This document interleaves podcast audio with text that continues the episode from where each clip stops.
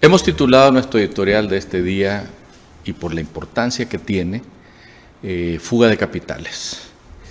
Es evidente, evidentísimo, que la situación política de este país y las promesas de la gente de Libre de que se van a ir a las calles y que van a luchar si es necesario y a matarse si es posible, le mete miedo a los empresarios.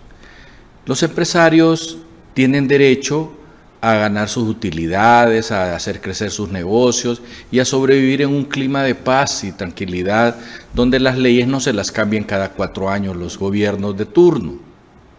Pero aquí, una vez que llegó doña Xiomara, lo primero que nos dijo era que, que iba a ser un, gobierno eh, de refundación y que iba a ser de corte izquierdista, eh, siguiendo las, ah, los pasos del foro de Sao Paulo y nosotros ya lo hemos notado y lo hemos discutido y lo hemos hablado con ustedes. Esto lógicamente trae como reacción que los inversionistas primero no vienen. Segundo, los que están se van, como estaba sucediendo hasta hace poco. Y cuando Yusuf Andami, por ejemplo, cerró dos, dos compañías, se fueron 10.000 trabajadores a la calle. ¿Qué habrán platicado con doña Xiomara y con el dueño de Libre? Pues no sabemos, pero la cuestión es que él volvió a abrir una de esas, de esas ah, fábricas y le dio trabajo otra vez a miles de hondureños. Eso es lo que produce la inestabilidad social política. Y en Honduras estamos viviendo eso. No cabe duda que la gente lo primero que hace es ir a los bancos a pedir dólares para sacar o para pagar sus cosas que tienen en los Estados Unidos de Norteamérica o en, o en España, que hay tanta gente, eh, hondureños en, en, Girona y en todas las ciudades de los Estados Unidos.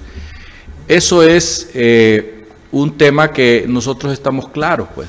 Pero también sucede otro fenómeno. Al no haber inversión, no vienen dólares nuevos. ¿Y qué hace la gente allá en los Estados Unidos? No, mira, eh, siempre te mandaba 100 dólares, ahorita voy a mandar 50 y vamos a dejar pistillo acá por cualquier cosa. Entonces también afecta las divisas que entran al país, ya sea por ventas o por negociaciones que se hacen allá de tipo financiero.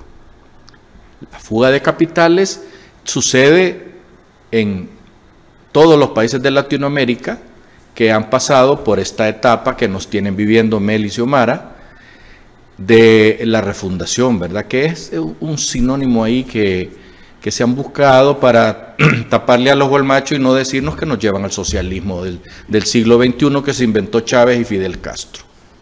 Eso trae como consecuencia lo que está pasando en el Banco Central o en los bancos privados. Vaya a pedir usted mil dólares ahí. Hay que dejar el dinero y se los entregan cuatro días después, después de que han jugado con su dinero cuatro días. Y se lo van dando a cuentagotas. Por ejemplo, nosotros que tenemos que usar equipos importados, ¿qué nos toca? Estar esperando que nos den mil dólares hoy, 500 eh, dólares mañana y así sucesivamente.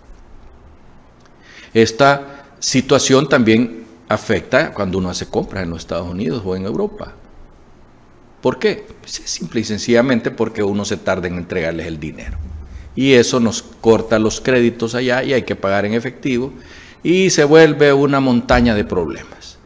La fuga de capitales es producto de la incompetencia estatal cuando se tardan en resolverle los problemas a los empresarios y a la gente común. La fuga de capitales sucede porque los que están gobernando el país son incompetentes. Porque los que están gobernando el país solo los están preocupando por ver cómo amasan dinero para las próximas elecciones. Eso es lo que está sucediendo ahorita en el país. Y eso asusta, asusta y detiene las inversiones. Además, eh, cuando los eh, diputados del Congreso de los Estados Unidos y los senadores empiezan a hablar de que en este país se está gestando otra dictadura, no lo están hablando de pura paja, lo están hablando y están advirtiendo a los capitales que tengan cuidado cuando vengan acá, ¿verdad? Para que no pase lo que pasó en Cuba, en Venezuela, en Nicaragua, etcétera, etcétera, etcétera. Así están las cosas y nosotros tenemos que llamar al pan pan y al vino vino por lo que uno tiene que decir. No podemos engañar a la gente de que las cosas en el Banco Central están buenísimas porque no es cierto. Nos estamos acabando las reservas y cuando eso sucede va a haber una hiperinflación como la está viviendo, por ejemplo, en este momento Argentina. Tengan cuidado los gobernantes, porque si lo que quieren es poner a trabajar al pueblo hondureño, están haciendo todo lo contrario. Hasta pronto.